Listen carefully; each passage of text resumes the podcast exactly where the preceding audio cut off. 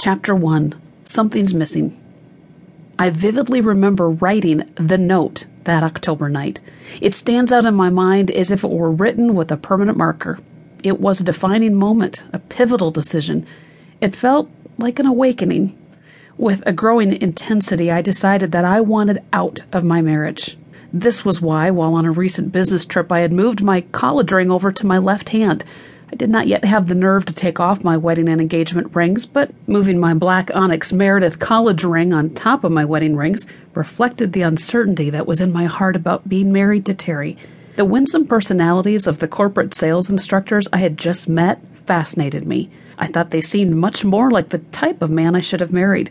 This confirmed to me what had already been taking place in my heart and mind. It would be years before I would be able to discern the difference between surface level charm and deep strength of character.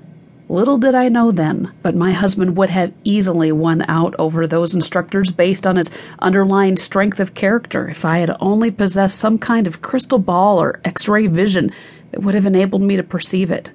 I would later pay dearly for the misguided path I was about to choose. But on the flight home from that business trip, all I could think was that I should have married a man like one of those outgoing instructors. They seemed so naturally light-hearted and humorous. Was a fun loving nature the missing component in our marriage? I wondered. Certainly, these men are not as attractive as my husband, but I bet they're the type of person who would understand me.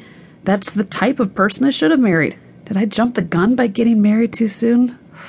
Did I make a mistake? Would you like something to drink? The flight attendant interrupted my thoughts. No, no, thank you, I replied. I looked out the window with my mind spinning out of control. Had I married the wrong person? Should I have married someone like Mr. Jones, our bald headed neighbor who, when I was growing up, seemed so jovial and played badminton with us? But wait, hadn't I learned that even Mr. and Mrs. Jones had divorced in later years? Are there people out there really living the dream of being madly in love with the person they married? Would the chain of brokenness that had begun in past generations of my family continue in my life too? Would I be added to that line of broken relationships? Ugh, why does life have to be so complicated? I was new to my national account sales position and had much to learn, so I was quiet and like a sponge in the training class.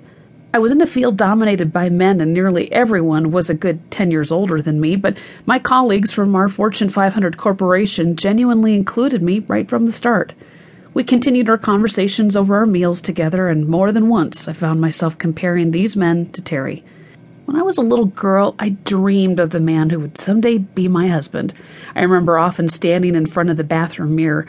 I would look at my reflection and be filled with wonder, thinking that somewhere in the world was a boy who would one day be my husband. My husband. Yes, I would think about him and wait for him. He would pick me over everyone else and love me out of all the girls in the world. Where was he? I loved to imagine him Everything felt warm and good when I thought about him. But now, as I sat on that plane, all I could do was compare Terry to other men. I was not at all familiar with what the Bible had to say about marriage because I was not taught the Bible in our home, nor do I remember anyone ever sharing a specific scripture with me for practical application.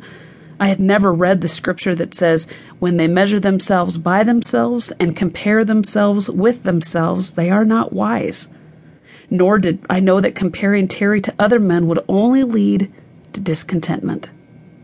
I felt the ticking of the time bomb in my heart and felt sure that once I made the right decision, I would feel content. But I couldn't have been further from the truth. What did I know about what was wise and what wasn't a wise choice? I didn't have a clue about real wisdom or where to get it. I had never heard that the Bible says the fear of the Lord is the beginning of wisdom. Unfortunately, with no foundation, I was flying solo, with absolutely no source of understanding about my life other than my own misguided emotions and my own very limited perspective. I had no control tower to guide my clouded decision making.